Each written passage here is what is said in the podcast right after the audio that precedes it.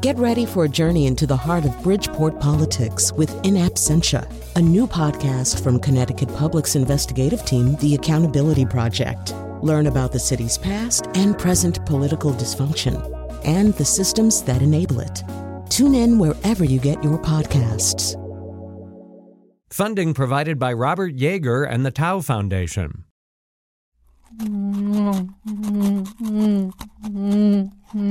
Kyone, what's that disgusting noise? That's just me doing my job in the peer to peer economy. I'm a team member for Cramit. Cram it. It's a we commerce platform for people who don't have time to eat. I eat their food for them. Actually, this client has really bad reflux, but he wanted a spicy Mexican meal washed down with coffee, so I'm polishing it off for him.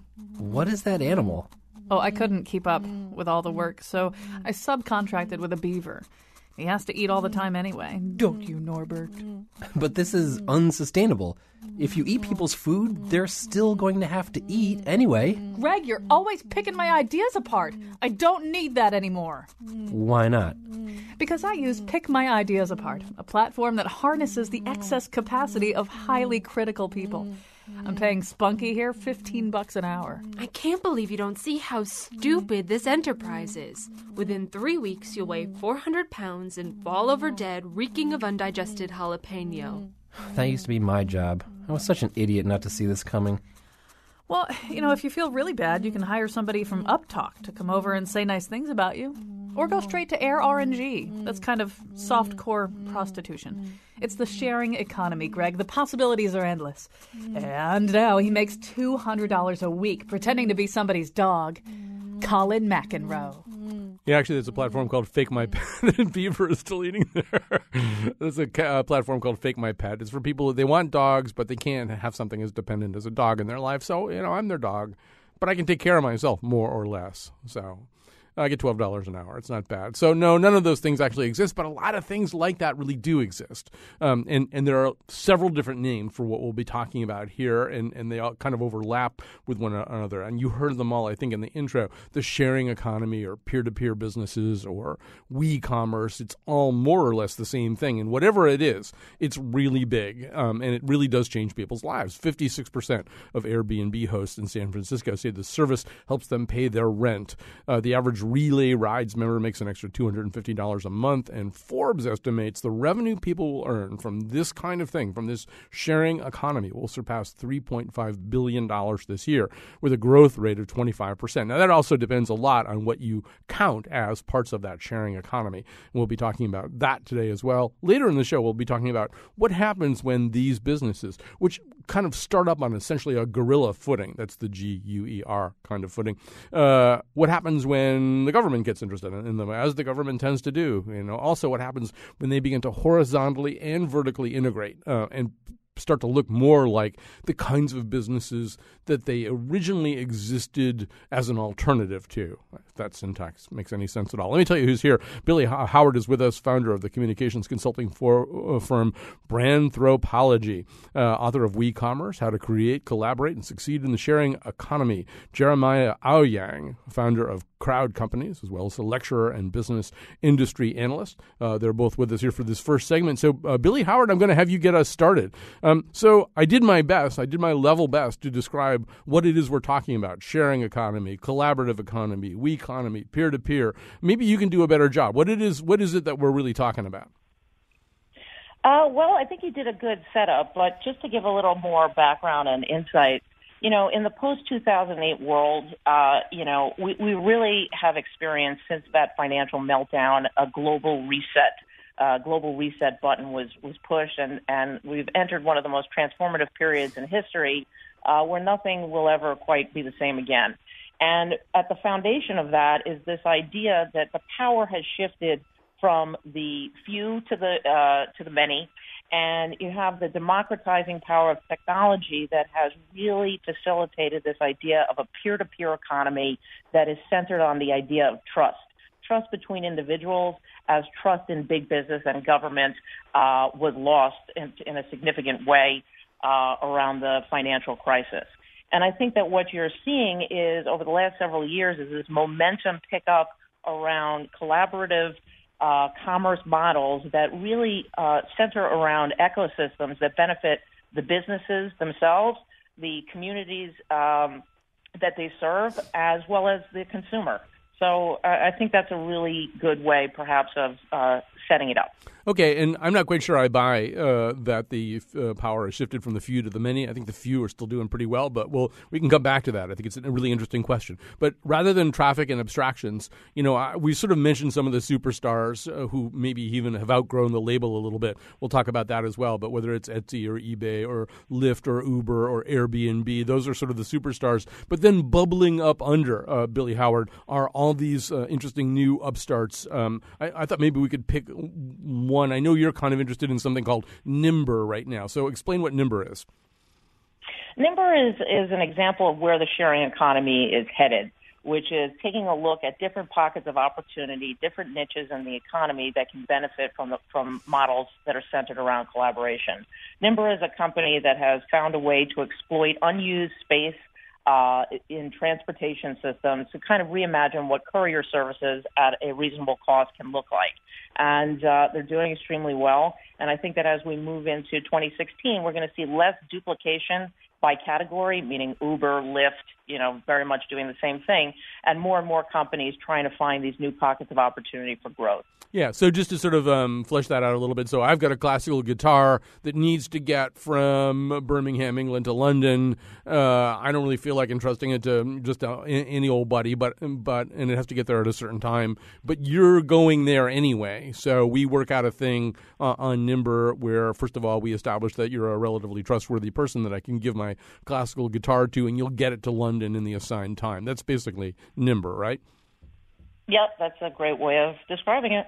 Um, so once again, that's sort of um, people selling some excess capacity. They they're going there anyway. They got room in their car, uh, so they're they're basically going to sell it, uh, presumably on the cheap. You're going to get a bargain. Might might even get a better deal than you'll get from FedEx for shipping your guitar under the same circumstances. Jeremiah Jeremiah Owyang, this sometimes is called the sharing economy, but uh, it looks like for the most part, it really isn't really so much about sharing as it is about what I just described. Mm, I'm I have excess capacity. You have a need. We work out a deal.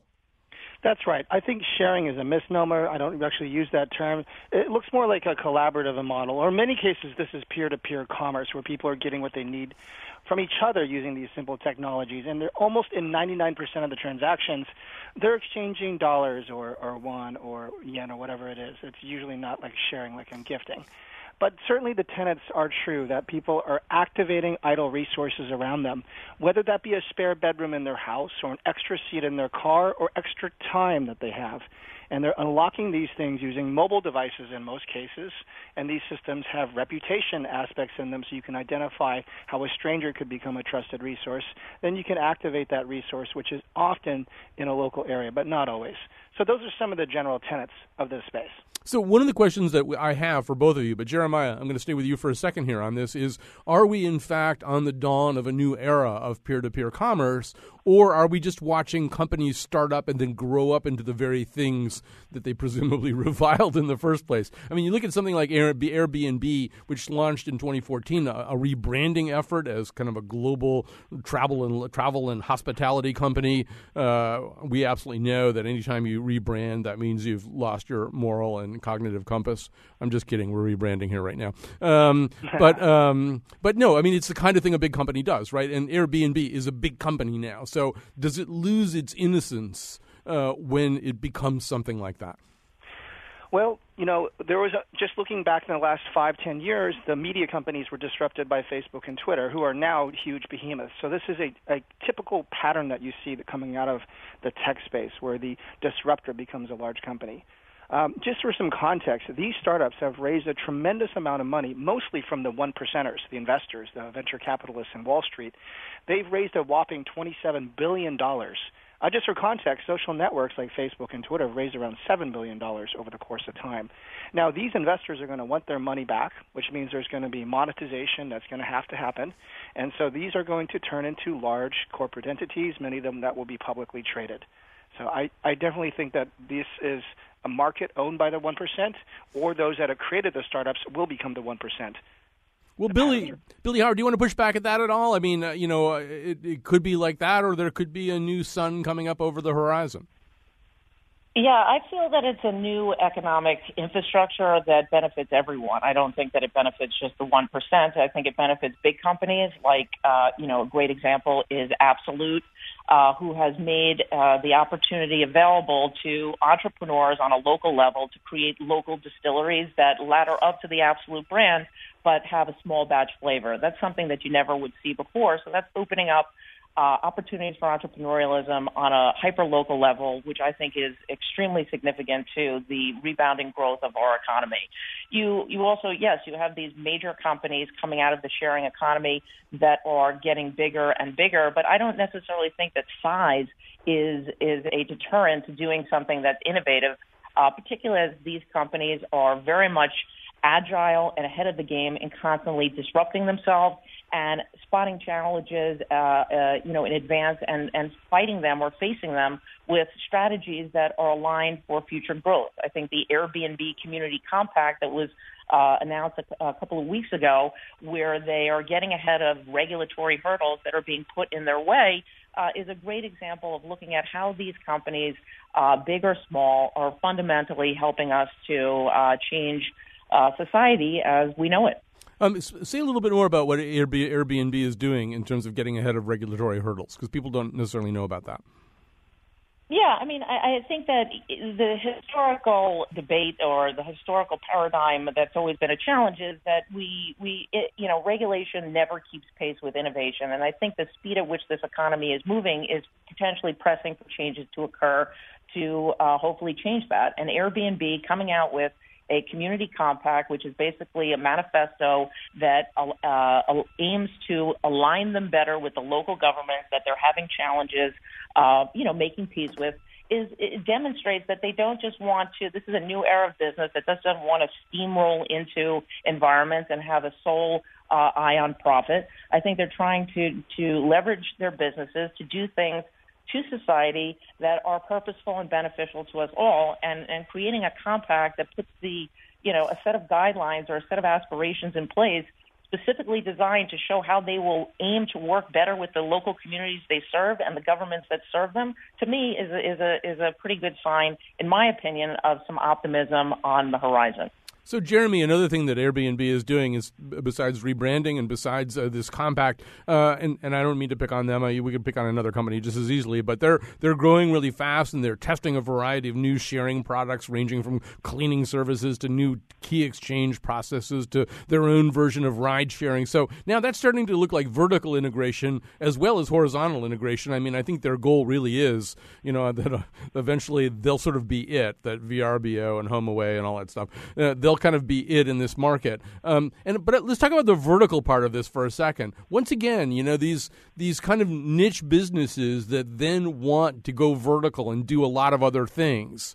Um, you, you sort of wonder how easy it's going to be for them to hang on to the vision and cachet that it, that they initially had. Well, in the core of it, they were about room sharing, and so that will be the core thing that people go to do is to become a traveler. But they're extending into every aspect of hospitality services, uh, from the transportation, mobility, food, cleaning, all the things that you need on both sides of the host and the guest as well. And I think that makes a lot of sense. You see that hotels do that as well. But there's other competitors in the space as well. There is One Fine Stay, who has taken investment from Hyatt so, building off the idea that traditional companies are starting to participate and integrate with these things, Hyatt is allowing their own customers uh, to actually use uh, the lobbies if they're also staying at a one fine stay local property. So, we're seeing that hotels are not standing by the wayside to allow Airbnb just to snap up the entire market. So, many folks are getting involved. Oh, oh, by the way, I think I called you Jeremy. It's Jeremiah, obviously. Sorry about that. Um, and um, so, Billy, I want to come back here. I think the other thing we're not talking about quite yet uh, is sort of how people piece this together, not as consumers, but as providers. And I gather from my reading, there are people who are basically trying to assemble I don't know, career might not be the right word, but some Airbnb and then maybe one of the ride services and then some TaskRabbit, which is one uh, one of the many services that allow you basically to um, to market your willingness to to do something that somebody else doesn't want to do, um, and, and trying really to to sort of fit into the gig economy through these kinds of platforms. Do we know how well that's working out? Well, I think that the trend is on the upward spiral from what you know uh, the news tells us, and from where you know I think that the data is pointing. I don't remember the exact statistic, but it said something along the lines that we'll have a significant uh, jump in a freelance economy, a telecommuting economy, one that is centered more on, you know, the employee, if you will, being in control as opposed to the employer, which to ladder back to what we were talking about in the beginning of the conversation, that's a perfect example of where I think that the many have uh, more significant power over the few than ever before. You used to be beholden to one job or two jobs or three jobs for your career, but you answered to your employer and you didn't really have the flexibility to work on your own terms and potentially pursue passions of yours on the side or serve your family or do whatever it is that you want to do. And I think that that's only something that we're going to continue to see more of as we move uh, ahead. Although Jeremy, not to make you uh, Mr. Grumpy Cat about this, but uh, Jeremiah, excuse me, not to make you Mr. Grumpy Cat about this, but um, the, the, there's another side to that, which is that these companies can change the dynamics pretty easily too. Uber can put in a new formula. TaskRabbit recently, I think, introduced a new algorithm so that the match between Rabbit and client became different, more problematic. Not what people were used to, not what people were counting on. And it isn't like you can even go into work that day and say to your bosses, "What the hell is going on here? I'm not getting the same jobs that I used to get." Um, this is all being done in a remote location. I would assume, Jeremiah Owyang that the the the plight of people who are trying to work under these systems is a little bit precarious. We conducted research and interviewed, surveyed over 50,000 people in North America on why they use these services. And the main reason is for convenience and then also value. They can work whenever they want, which is a big plus, and value. They make money when they need to. Uh, now, it's true that the technology platforms have a lot of power over the workforce. However, they have competitors as well, and they need to make their workers happy, or their partners, as they might call it, because there's always another competitor waiting in the wings. When I take rides on a Lyft or Uber, most of the time the drivers have both of the apps on. They don't even know who, which app is actually picking up. They're going to go to whichever has the best market provider for the for the driver. So they have competition too.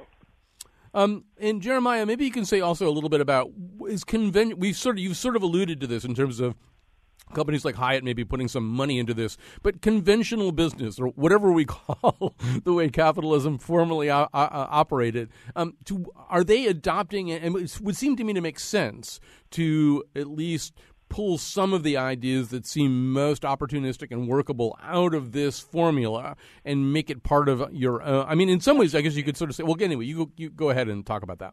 Yeah, this is my area of specialty. This is exactly what my company focuses uh, focuses on. But essentially, corporations, big companies, are doing three things. One, they're actually activating the crowd to provide on-demand services, like deliver things from different grocery stores like Whole Foods using Instacart. Or two, big companies are launching their own marketplaces of used goods, like Patagonia, and even Cisco enables their own customers to buy and sell their big, gigantic routers and Wi-Fi equipment. And the third thing is they're enabling their own crowd to crowdfund or actually create products along with them. I like that Absolut example. So they're working with the crowd to design new products. So big traditional companies are changing their business models to adapt to this sharing collaborative market. Um, some of the sharing collaborative market, Jeremiah, I would imagine would be a little bit threatening to um, conventional capitalism. For example, I think on your site there's even a link to Yerdle.com. If I understand Yerdle, uh, it's um, it's kind of cashless, right? I mean, it's a it's a way in which I get rid of my clothes that I don't want anymore, and then I sort of get some kind of substitute uh, tender, which I can use somewhere down the line to maybe buy some other stuff and everything. That seems like you're really, you know, striking, is driving a stake right in the heart of Kohl's or pick anti-capitalism. Yeah. But what's interesting is Yerdle, uh, their founder Andy Ruben is actually a former chief strategy officer of Walmart, so he understands capitalism very well. And they've even taken partnership and have worked with uh, Patagonia and even taken some investment from groups like that. So they understand they want to work with big, large companies that understand that people want to be sustainable about their lifestyles. So there, it's not or or versus. This is and. Um, Billy, does it look that way to you too? That the, there can be kind of um, peace in the valley, that the that the uh, peer-to-peer lamb can lie down with the capitalist lion. Uh, I, I absolutely agree. I mean, I, I think that what we're going to see is less of a uh, distinction between traditional companies, if you will, and peer-to-peer or sharing economy, we economy, whatever you want to call them, companies, because in order for any company to succeed today, there are, you know, embracing some of the critical drivers of the uh, economy we're currently in are important. One is certainly collaboration. The other is this idea of high levels of creativity and distinction. You know, if you look at Amazon going ahead and creating their own uh, crafts, uh, you know, marketplace, which is clearly designed to compete with Etsy, but also take the best of what small batch uh, is come out of the uh, sharing economy. I think that's a great example of what we're going to see as we move forward, which is potentially sharing economy companies taking a little bit of what has worked historically in business to grow and maintain scale and potentially build cultures of, of significance. And I think on the flip side, you're going to see the, the same type of paradigm shift with larger companies embracing the principles that are helping to transform uh, the world we live in into their own companies. IBM is a great example of a company doing that right now. Um, it seems that Billy, that some of this stuff is pretty geo-specific too. I went on this site called Peers.org, which I thought was really great, and I would recommend anyone listening to the show go to Peers.org and then click on the Find Work thing. I guarantee you, you will find at least one business there that you could do. That there's something there, and this whole map of all these different kinds of wonderful things that that that I like. I found one that I could do, and I have almost no skills whatsoever. So, um, um, so it's all there. But then I filtered. I filtered for my zip code, and like a third to half of the businesses went away. And I suppose that's a strength in a way, right? That you, some of these businesses exist for their markets or in limited markets or only work in bustling urban environment, environments or whatever.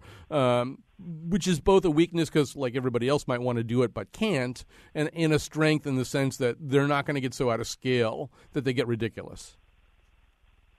I, I think hyper local approaches to any kind of business are definitely taking shape because that's what's powerful today is the ability to have accessibility to the type of things that are driving the economy and the world at large, but being able to bring it home in a way that, you know, is relatable to a specific person or geography. I think that that's why I read an interesting article the other day that, you know, as the overall publishing media newspaper industry is on the rampant decline, what interestingly is on the uptick are, you know, super localized uh, regional newspapers because people want to be able to uh, use the creativity and customization that's driving the economy to personalize things not only to themselves but to the regions in which they, they live. Yes, this is links back to, back to yesterday's show. Uh, Billy Howard, uh, one last question before we go to break. And uh, Jeremiah Owyang is uh, coming back with me uh, in the next segment. We're also going to talk a little bit about what happens when government jumps in and tries to uh, regulate this stuff.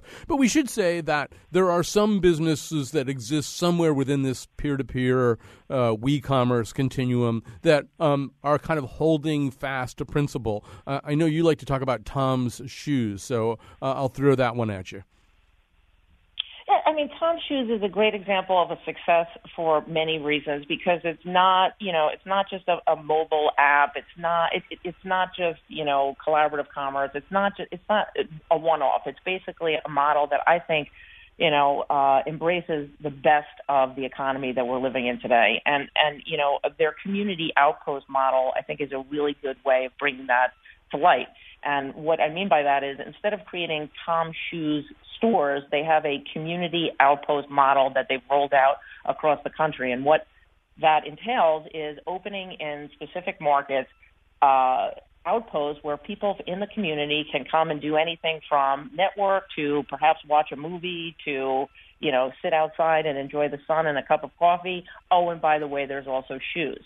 So that's something about it that's unique. The other thing is they're they're embracing a, a critical component of the sharing economy, which is being purposeful, putting purpose at the center of business strategy, not just doing it as a nice uh, corporate social responsibility or charity uh, charity component. But at times, every time you you buy a pair of shoes, they give uh, you know a pair of shoes to someone in need.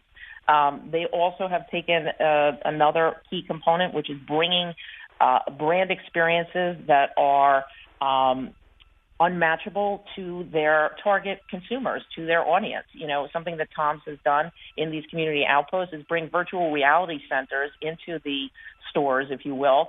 And if you, you know, everyone knows where the first pair of shoes goes yeah, you know, after if you buy one pair, what happens? But what happens, you know, if you buy two pairs of shoes? And in these outposts, you can go into a vir- virtual reality center and be transported to the hills of Peru, for example, and see that those, you know, where those shoes are going and how they're serving, uh, you know, kids or adults in need.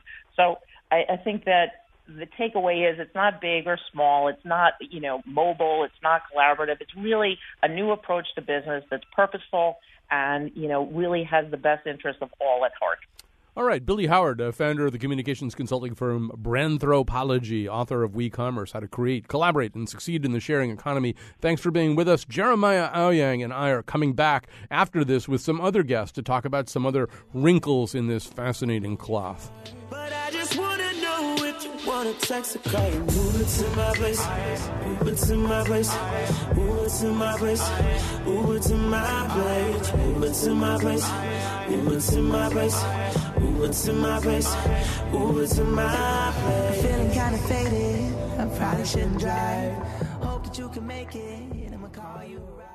All right, we're back. We're talking about peer to peer business, the sharing economy, although we think that's maybe kind of a misnomer. We'll come right back to that in two seconds. Uh, otherwise known as We Commerce. Uh, we actually have a tweet from Randall. Uh, Randall is saying, um, it's really is it really sharing if they're making money and lots of it maybe call it the functioning properly economy. Well uh, jeremiah, jeremiah Owyang, one of our guests and the founder of crowd companies as well as a lecturer and business industry analyst has already kind of addressed that. Yeah they are making money. Maybe sharing economy isn't really the right way to talk about that. Uh, but before i introduce our other guest jeremiah there's another piece to what to that tweet. I like the last line he says maybe call it the functioning properly economy. And so the, the dream here is that somehow or other, what we're talking about now is a, a medicine or an antidote to what seems to be a lot of satisfa- dissatisfaction among Americans with the existing economy. In a 2013 poll, 73% of Americans said they were dissatisfied with the economy. Maybe they 73% would say that in any given year or era. I don't know. Uh, lower income Americans are more financially insecure than they've been since the 1970s, with 85% of them worrying how they would pay their bills, um, and a quarter of Americans say they don't trust the companies that they work for. Once again, I don't know how stable or unstable uh, those kinds of st- statistics are, but I think there is. I think it's fair to say post 2008, there's a sense that things aren't working as well as they ought to, that um, high school diplomas and college degrees uh, aren't even worth as much in terms of human capital and earning power as, as maybe they used to be. People do seem to be craving some kind of different experience. If you tell them there's another economy over that hill, they'll probably go over that hill. Um, and and I guess you know I, I know that you sort of um, speak to both camps. Uh, and and I mean, how much does this strike you as something that arose not only out of necessity but out of a, a sense of unhappiness? Well, there's a macro perspective and a micro. Let's look at the macro one, which you touched upon. This market did birth in 2008 in the trough of the recession. There's no question. But at the same time, there was a lot of there's population increases expanding. My father was born. There's for two billion people on the planet. When I died, there's going to be around 10 billion people. So it's going to increase by five times within just two lifespans, which means we have no choice to be, to be efficient with our resources. And at the same time, the technological side, the iPhone and smartphones birthed at the same year. So all those things cause this trigger for this to happen. Now it's true that out of necessity, Airbnb birthed. People were going to conferences and they needed a place to stay, so the three founders opened up their actual apartment on Rausch Street in SF, and that triggered this. So that's the macro trend. But the question is, what happens when the economy improves? Is this limited to only to a down market? I don't think it is. So when we surveyed over 50,000 people in the U.S. and Canada, we found out that they use this mainly not because of altruistic reasons or because of sustainability reasons. It's because it's fast and cheap. For example, imagine trying to get a taxi in New York or in San Francisco in, in today's environment. It just doesn't seem fathomable compared to how you can just order it through an app. These services make things fast and easy to use, so they're going to sustain over the long term.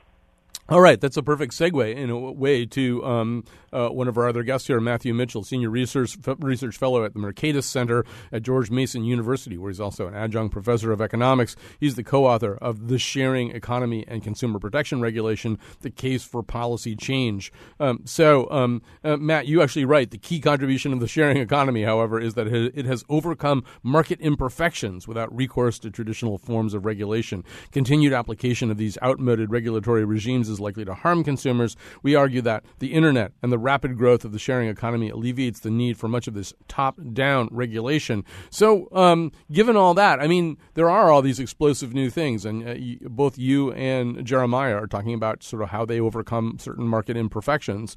But part of that is this kind of guerrilla feeling. Uh, so, what happens when government steps in and goes, well, you know, actually, you can't just do anything you want. We really have to sort of have some kind of framework for regulating you. Mm-hmm. Well, thanks so much for having me. Yeah, uh, I, I think this speaks to part of the reason why the sharing economy rose in some of the uh, arose in some of the industries where it did. Um, if you notice, you know, of course, the taxi industry is is one of the more heavily regulated um, local um, markets. And I think it's no surprise that the sharing economy arose there, uh, in part because the taxi regulations had so failed consumers. Um, you know, there is an irony with regulations which are intended to help consumers that if they erect barriers to entry um, by raising costs for getting into the business or by raising costs of getting out of the business, think how, how much your car has changed when you have to paint it, bolt a uh, certain color, bolt on all the all the equipment, um, et cetera, et cetera. You know, it makes it harder to leave that industry. And so, uh, what ended up happening is basically a century of taxi regulations. Um, made for a very uncompetitive market. And so you had consumers that were sort of pent up desire for uh, a better product, lower price, higher quality. Uh, and I think that, that the sharing economy introduced a, a measure of competition there that did not exist beforehand. So what you've got are things like trust. I mean, basically, there's a lot of trust involved in, in, a lot of these companies, and then this sort of peer rating service too. That I mean, ideally, if the system works pretty well, I'll know, you know, whether or not I want this particular Uber car or whatever, based on other people's experiences with this particular Uber car. Those are the things sitting in place of regulation. And as you're suggesting too, one thing we know is that the the threshold to getting, say, a taxi medallion in New York City is like this insane thing, right? It's right. just it is a bar to entry. I mean, almost a complete bar to entry in a way that seems punitive. So. So, what do you suggest? I mean, uh, uh, you know, I mean, uh, on the one hand, it seems unlikely that government's not going to want to do some kind of regulation. We're going to just talk to somebody in the government in, in, two minutes who wants to do some regulation. What's the right touch? I guess is the question. Yeah. So, what I would say is the right touch is the is the variety of regulation that governs most market transactions and has governed them for centuries. And this is a regulation where it says if you're harmed, you absolutely have recourse to tort. You absolutely have, if somebody breaks a promise, you know, says that their, their drivers are all vetted and, and subject to background checks, and it turns out that they aren't and they lied, there absolutely should be held liable.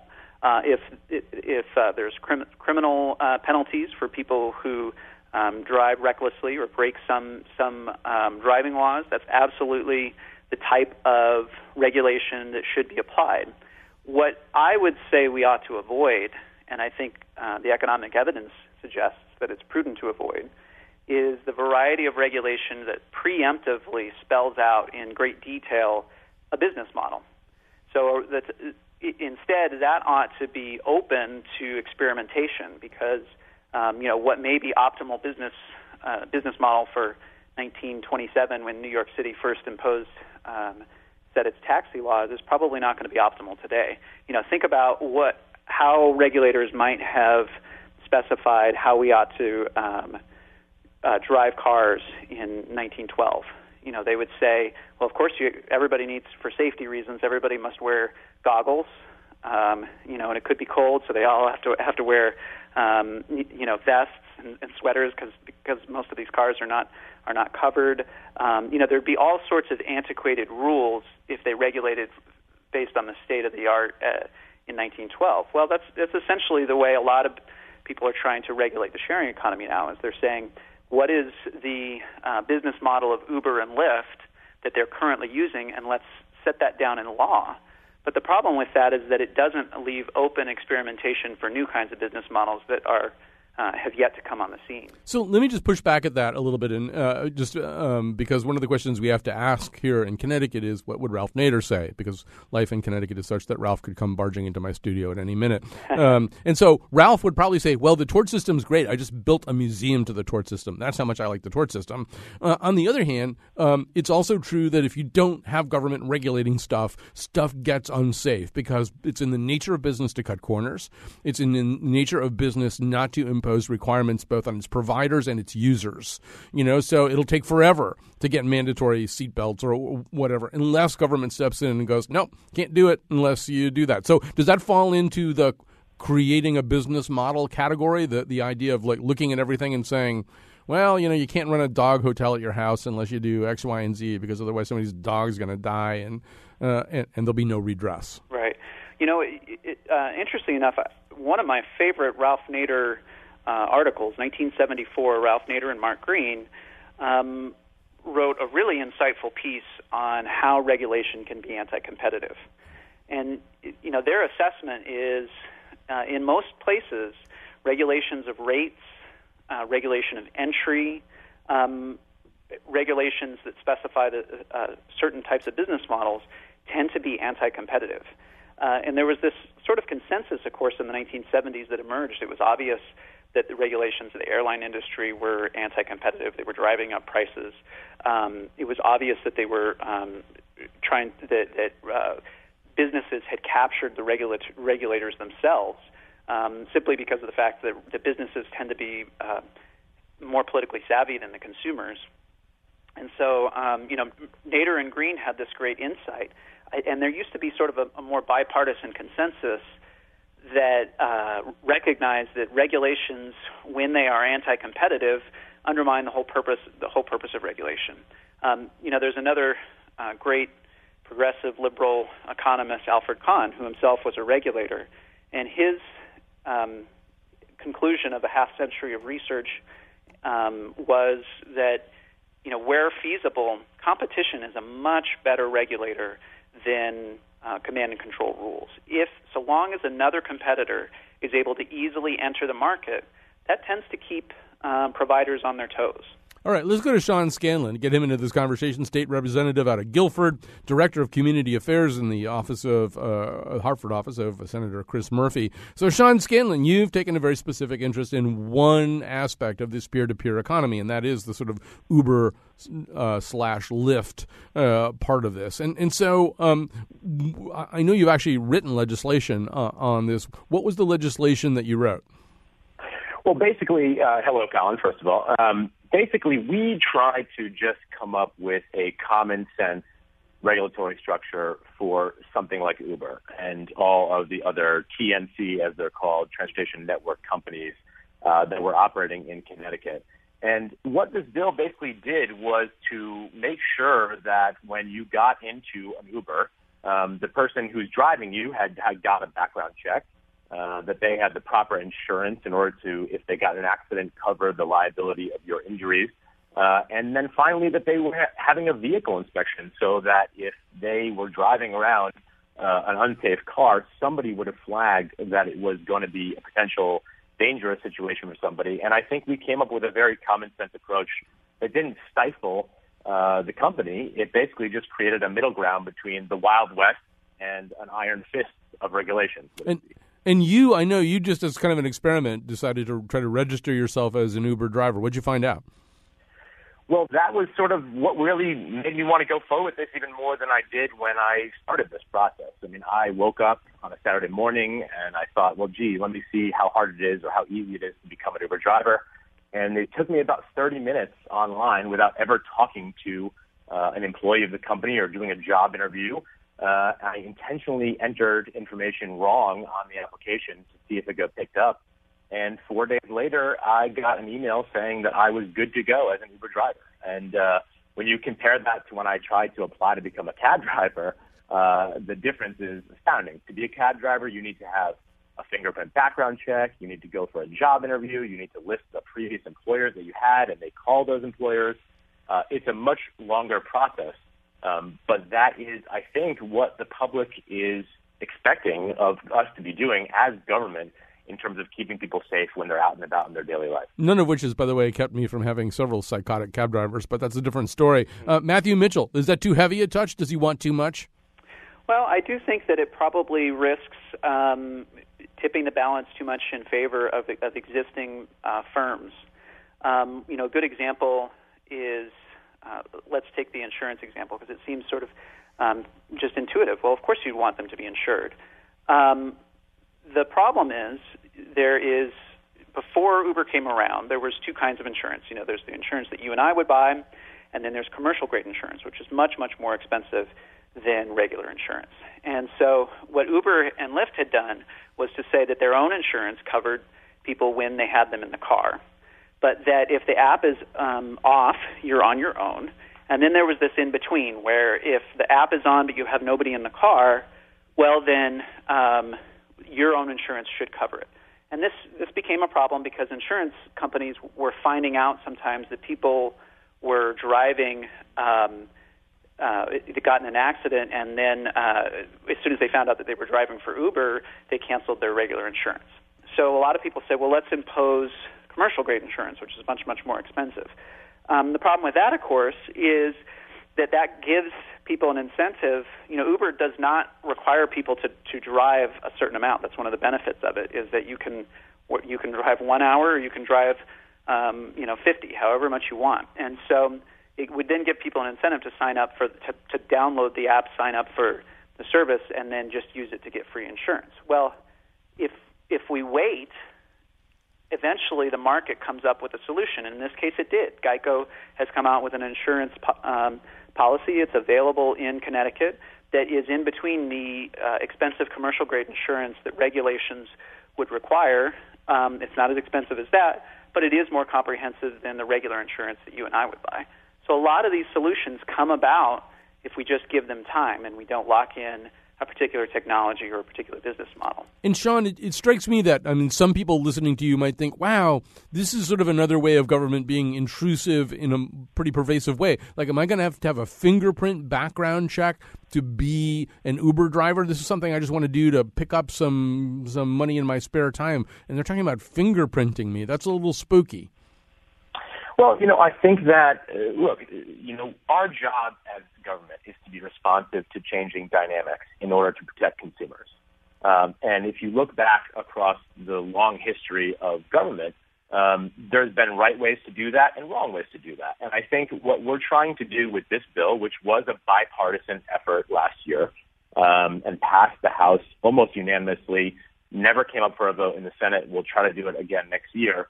Um, but when it comes to things like this, if I sort of told folks um, that I wanted to just do regulation on Uber, especially people that are in my generation, I'm a young guy. I use Uber a lot. My friends and family members love it, um, and they sort of get defensive and they say, "Well, geez, you know, I love Uber. I don't want it to go away."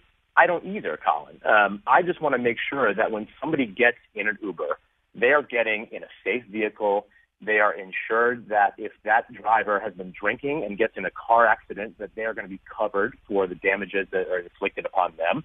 Uh, and that the driver who's driving you is not somebody who has a long history of grand theft auto and sexual assault and woke up one morning like I did and decided that Uber was a pretty easy job to get, and within 30 minutes he got the job. Uh, and so I think once you actually explain this to people and you go through um, the very, very sparse background check that they currently do, and the fact that anybody can be a driver without having their vehicle inspected like you or I do when we get a car at the DMV, um, they grow concerned uh, and they expect us to do something about it that doesn't stifle growth. And I don't want to hurt Uber. Uh, I want them to continue to prosper. I want other companies like Uber to come about. Uh, I think it's great for our economy. I just think that we have a responsibility in government to make sure that that, that growth is not coming at the expense of protection of the public. Sean Scanlon, some great points, and uh, Matthew Mitchell. You obviously have a world of expertise uh, on this. Thank you so much for sharing it with us, Jeremiah Jeremiah Owyang. I'm going to give you the last word in this segment. It has to be kind of a quick last word, but from your lofty perch, where you're kind of seeing the whole landscape here, how does the regulatory question look to you? Can these delicate little flowers of peer-to-peer commerce can they absorb uh, a lot of government oversight?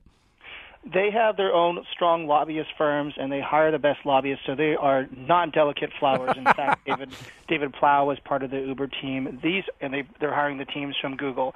So they're not delicate at, by any means. They are robust.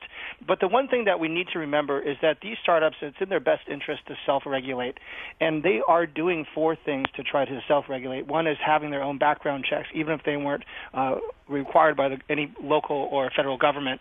They also integrate social networks to find forms of trust, like Facebook on Airbnb. And three, we didn't talk about this yet, but the two-way rating system is a very robust system to ensure that people are getting quality experiences uh, over a, a, period of time. And then, of course, the insurance products are the fail-safe. Now, with that, when those things fall apart or there's fail-safes, this is where we need to rely on our regulators to protect everybody who's involved. All right, let's grab a quick break. We'll have more of Jeremiah Owyang from Crowd Companies, and we should have somebody from Uber talking to us in just a second. Mothers, don't let your kids grow up to do what the rest of us did. Get them out of the sharing economy. Turn them into robots before they're free.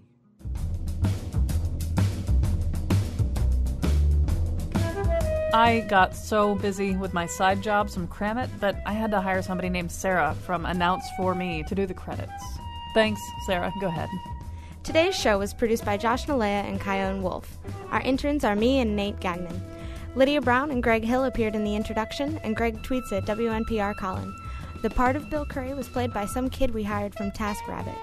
For show pages, articles, or to get a ride to Boston from Worcester in the backseat of Jeremy Hobson's car, Jeremy, how about picking up all the Taco Bell wrappers? So messy. Visit WNPR.org. Tomorrow, the perils and delights of historical fiction. And now, back to Colin. All right, so uh, it's time to get uh, Uber's perspective on this. So uh, let's talk to uh, Matthew Powers. He is a director uh, of of Uber here in Connecticut. Uh, thanks for joining us.